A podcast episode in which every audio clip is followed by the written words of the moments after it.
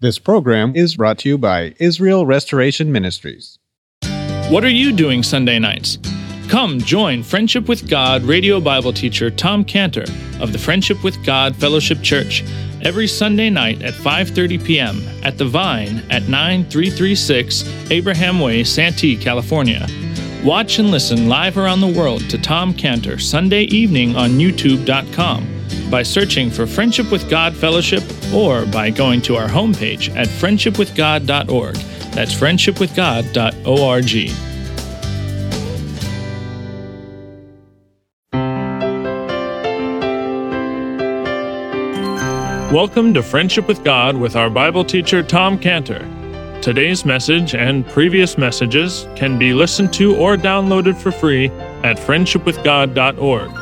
That's friendshipwithgod.org. You can also obtain free resources from Tom Cantor and view our online bookstore at friendshipwithgod.org or call us at 800 247 3051. That's 800 247 3051. Tom Cantor also has a daily devotional verse that comes out each day by email and on Facebook. To receive this small daily devotional verse that Tom Cantor puts out, you can sign up at friendshipwithgod.org. That's friendshipwithgod.org. Or find Tom Cantor on Facebook by searching for Tom Cantor and Friendship with God. Now, here's our Bible teacher, Tom Cantor. So Moses was thinking about this, and he wasn't sitting there saying, Oh no, I'm going to die. I'm going to die. Oh, it's going to be painful. What's it going to be like? Oh no, what about all my stuff? What's going to happen? He wasn't thinking about that. Moses is only thinking of, I'm going to die. I'm going to go to be with heaven with Abraham, Isaac, and Jacob. Okay, that, I'm not worried about my future. I'm going to die. That means I'm going to leave this people. I am worried about these people. I'm a mother that is that is anxious for her children, the children of Israel. And so Moses then again he makes this call in Deuteronomy 31 28. Deuteronomy 31 28. Moses says, Gather me all of the elders of your tribes and your officers, that I may speak these words in their ears. And here, here he says again, and call heaven and earth to record against them. Here's what he said For I know that after my death, you will utterly corrupt yourselves. That must have broke his heart. His life work was to see them go straight, go right, go with God. But he knew. And maybe he sat there like the Lord Jesus did in, in uh, Isaiah 49, when our Lord Jesus, as we saw in the past, said, I failed. I spent my strength for naught, for vain. Anyway, he said, For I know that after my death you will utterly corrupt yourselves and turn aside from the way which I have commanded you. And evil will befall you in the latter days, because you will do evil in the sight of the Lord to provoke him to anger through the work of your hands. So, those are the four times, only four times, when Moses called on heaven and earth to hear. And right at the start of the book of Isaiah, right at the start of the book of Isaiah, God speaks in chapter 1, and God calls all of heaven, all the beings in heaven, and all of the earth to hear how he has a completely broken heart because of the rebellion of the Jewish people. And God says in Isaiah 1 2, Isaiah 1 2, God says, Hear, O ye heavens, and give ear, O earth, for the Lord has spoken. I have nourished and brought up children, and they have rebelled against me. What a heartbreak.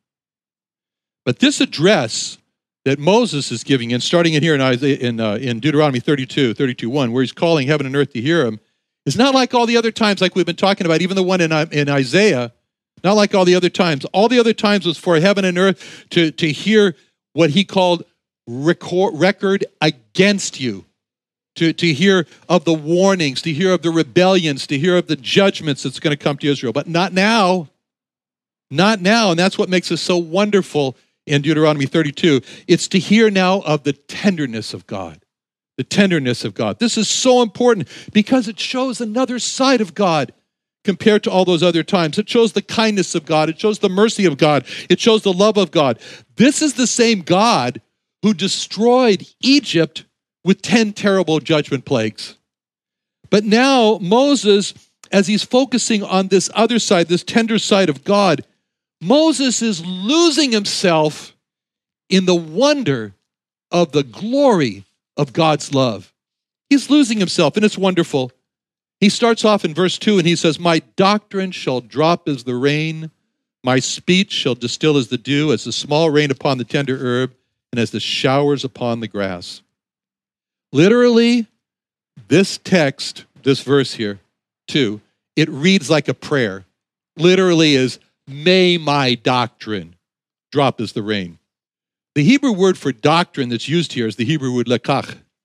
Lekach it comes from a root word that means something that is received or something that is taken, something that is taken, something is received. So the word lekach has a very special meaning for us because we experience lekach. We experience lekach every time we understand something special from the Bible. And when we do, we take it away and say, Mine. That's mine. That's mine. That truth is now my own. I've taken it away. It's precious to me. It's mine. I tuck it away. Like when the Lord Jesus told the parable of the kingdom of heaven, he said in, in Matthew 13 44, Matthew 13 44, thinking about this word lakach, taken, taken, received. Again, the kingdom of heaven is like unto a treasure hidden in a field, the which when a man hath found, he hideth, and for joy thereof goeth and selleth all that he hath and buyeth that field. Comes to the treasure. There's many, many precious truths in the Bible. And they're like hidden treasures. They're not on the surface, you can't see them. They're hidden treasures. But when you find one of them, you put it in your heart and you say, It's in my treasure box. It's a valued treasure to me, just like Mary did in Luke 2:18. Luke 2:18 when it says, "All they that heard it wondered at those things which were told them by the shepherds, but Mary kept all those things and pondered them in her heart." Mary was the one who said, That's mine.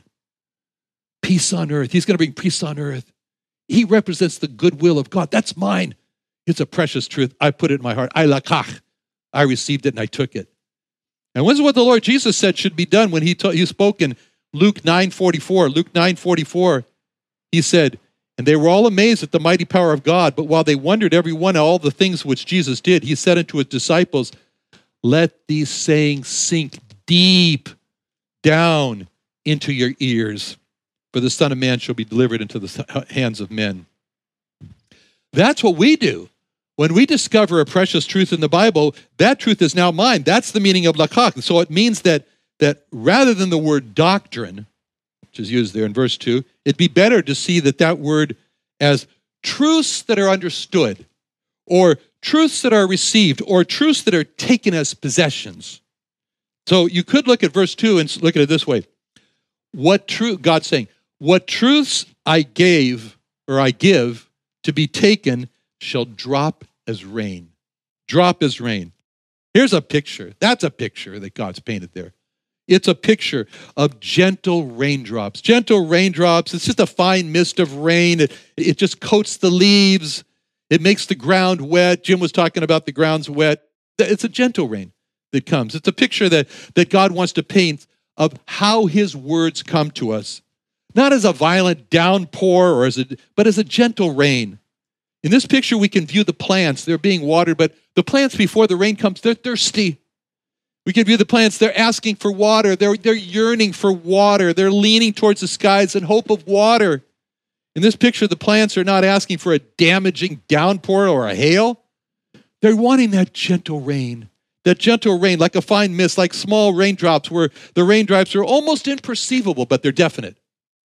That's the type of rain that will not damage the leaves of the plant. It won't uncover the tender roots of the plant.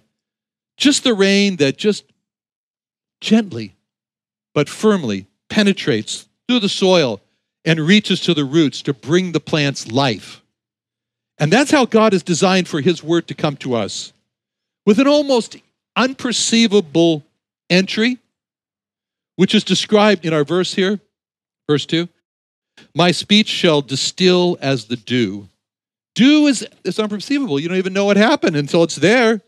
In the middle of the night, there's no menacing clouds, there's no big loud crash of thunder, there's no lightning. There's, there's it's just a gentle, without sound.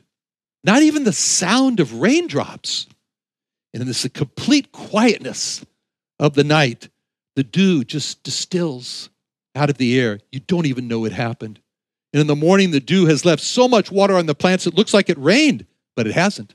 What's happened is verse 2 distill as the dew. That's how God speaks to our hearts. In verse 2, my speech shall distill as the dew. That's how God speaks to us in the morning when there's a complete quietness and we have our Bible out. We call it the quiet time.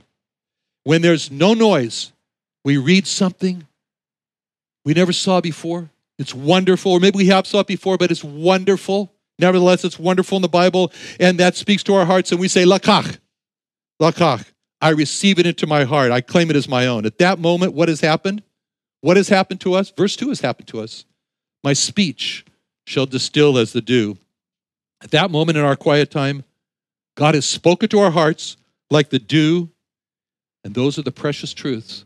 Those are the precious truths about who the Lord Jesus is, what he's done, that hit the topsoil of our minds and penetrate into the roots of our souls, all the way down, and that brings us life.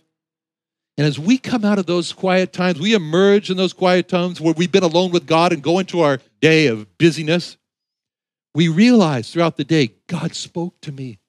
God spoke to me this morning. It wasn't with a loud thunder, it wasn't like a, a hailstorm. It was in the quietness of dew that distilled. Like God spoke to Elijah in 1 Kings 19:11, 1 Kings 19:11, God said, He said, Go forth and stand upon the mount before the Lord, and behold, the Lord passed by. And a great and strong wind rent the mountains and brake in pieces the rocks before the Lord. But the Lord was not in the wind. And after the wind, an earthquake, but the Lord was not in the earthquake. And after the earthquake, a fire, and the Lord was not in the fire. And after the fire, a still small voice. And it was so when Elijah heard it that he wrapped his face in his mantle and went out. Elijah heard God speak in a still small voice, like dew that distilled. And it had such an impact on Elijah that he buried his face in his mantle. That's how God speaks to us. Not in a rock crushing wind, not in a, an earthquake, not in a fire, but a still small voice. So softly it comes to us like a gentle rain, softly penetrating through the layers of all of our concerns and worries and anxieties and frustrations and fears when we realize that God just spoke to us. It has such an impact on us that we hide our face in amazement, like Elijah did. That's God's design of how he speaks to us. Verse 2 is God's design. My doctrine shall drop as the rain, my speech shall distill as the, distill as the dew, as the small rain upon the tender herb, and as the showers upon the grass. Now, in that verse, in verse 2, we can see that God is referring to two types of plants or two plants that are both in desperate need of water. First, there is what God calls the tender herb. It's not an established plant yet. It's young, it's tender, it's vulnerable to being crushed by damaging showers. And there are times in our lives when we're like the tender herb of verse 2. There are times in our lives when we are hurt when our emotions are frayed, when we're fearful, and we are vulnerable to being crushed. That reminds me of one Sunday here, Mission Valley Chapel here, when it had been a really rough week for me. It was tough. And my emotions were afraid and I was fearful. And I was like the tender herb described in verse 2. And in that state, there's a dear old lady who came up to me and she reached up and she put her hand on my cheek, just to give a little loving, gentle pat on the cheek. But I thought she was going to slap me across the face. so I winced like that when she did that. And she was surprised. And I apologized to her. And sometimes we are like that tender herb where we expect from others a slap across the face, like Clint just did to his daughter, Carissa, right? just kidding. But this is where the beauty of what God is saying here comes through. So beautifully clear in verse 2. God sees when our emotions have left stuff, left us like that, like the tender herb.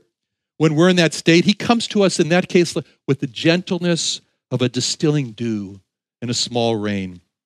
But then there are times when we're strong, we're strong in the Lord, we're praising God, we're living in the light of His sunshine of His word, we feel like we're walking with God. We're like that. We're like those tough blades of grass, strong grass. And that's the time when God sends to us showers of blessings. Showers of blessings. Those are times when, when our capacity to take in the Bible truth is so great that give me the fire hose. I'm ready to take a drink out of the fire hose. We sing, Bread of heaven, bread of heaven, feed me till I want no more. That's when we're like the grass and we can take it in, and God calls us, God, God says, He sends in verse 2, showers upon the grass. So the point of verse 2 is that God sees the state we're in at the moment. He sees when we're like the tender herb or like the grass of the field, and He comes to us in the way that's the best for our state. And that shows the tender side of God, the tender side of Jehovah Jesus, the side which is described in Isaiah 49, uh, Uh, 40, verse 9. Isaiah 40, verse 9. O Zion, that bringest good tidings, get thee up into the mountain. O Jerusalem, that bringest good tidings, be not afraid. Say unto the cities of Judah, Behold your God. Behold, the Lord God will come with a strong hand and with his arm shall rule for him. Behold, his reward is with him and his work before him. He shall feed his flock like a shepherd. He shall gather the lambs with his arm and carry them in his bosom and shall gently lead those that are with young. Isaiah 40, the center of that part is in verse 9. Behold your God. In other words, it's saying, This is your God. This is who your God is. There is a sight of God in the next verse, Isaiah 40, verse 10. Isaiah 40, 10. There is a sight of God that is, Behold, the Lord God will come with strong hand. His arm shall rule for him. Behold, his reward is with him. That's the sight of God where he comes with a strong hand to rule over man. That's the sight of God that shows God judging man, that he's meting out the sentence, the reward of judgment, like God showed with those 10 plague judgments in Egypt that destroyed Egypt, God's ultimate rewards of judgment are to send men and women to an eternity of hell. That's verse 9 side of God. Behold your God. He is this, yes. But then there's another side of God, a tender side. The behold your God side in verse 11. This is the behold your God side that's going to feed his flock like a shepherd, that's going to gather the lambs with his arm, that's going to carry them in his bosom, that's going to gently lead those that are with young. That's the tender side of Jehovah Jesus, the lovingly, the loving side where he's in such tenderness. He's feeding his people with such care. He's carrying them in his bosom with such compassion. He's leading them. He's looking behind. Are you coming? He's leading to follow him. That's the side that's described in Isaiah 32 2 in our passage. What's interesting about the grass with the shower is that how when you look at the individual blades of grass after a shower, you just see water droplets on them, water droplets that are all over each blade, and water droplets that are falling off of each blade. Just as if one, one blade of grass is saying, I need water. I need water. And the other blade of grass is saying, I have water. I'll give you water. I'll drop my water onto you. I have water. I need, I need, to, I need to pass it on to you. It's like the blade is dripping with water, is realizing the water is just not for myself. The water's for another blade of grass. That's the picture of us. That's a picture of us. When we receive a great truth, for example, a great blessing, God has spoken to our hearts, that's not meant for us just to keep that to ourselves. It's meant to us to be like the blades of grass. Pass it on. Pass it on to someone. As the Lord said in Matthew 10 8, Matthew 10 8, freely you have received, freely give. Because the water of the word of the Lord is Jesus. He said, I am the life. I am the truth. I am the way. I am the truth. And I am the life. He said in, in John 4:14, John 4:14, Whosoever drinketh of the water that I shall give him shall never thirst. But the water that I shall give him shall be in him a well of water springing up into everlasting life. So just as the plants need the water for life, it's all about life. For the, for the plants, we could call it that's the water of life. No water, death. Water, life. So we read in Revelation 21 6, Revelation 21 6. He said unto me, It is done. I am Alpha and Omega, the beginning and the end. I will give unto him that is athirst of the fountain of the water of life freely. Revelation 22 1. Revelation 22 1. He showed me a pure river of water of life, clear as crystal, proceeding out of the throne of God and of the Lamb. Revelation 22 17. Revelation 22 17. The Spirit and the bride say, Come. Let him that is that heareth say, Come. And let him that is athirst come and whosoever will, let him take the water of life. Then Moses, realizing these things, is now becoming an example. He says, I'm going to do this. I have received, I'm going to pass it on. He says in verse 3, I will publish the name of the Lord. He's saying, Moses saying, I'm going to publish the name of the Lord. You know what's wonderful, so, so wonderful for us? We know the name of the Lord. We know the name of the Lord to publish. The name of the Lord is not the name. The name of the Lord is not Hashem, meaning the name. The name of the Lord is the Lord Jesus Christ.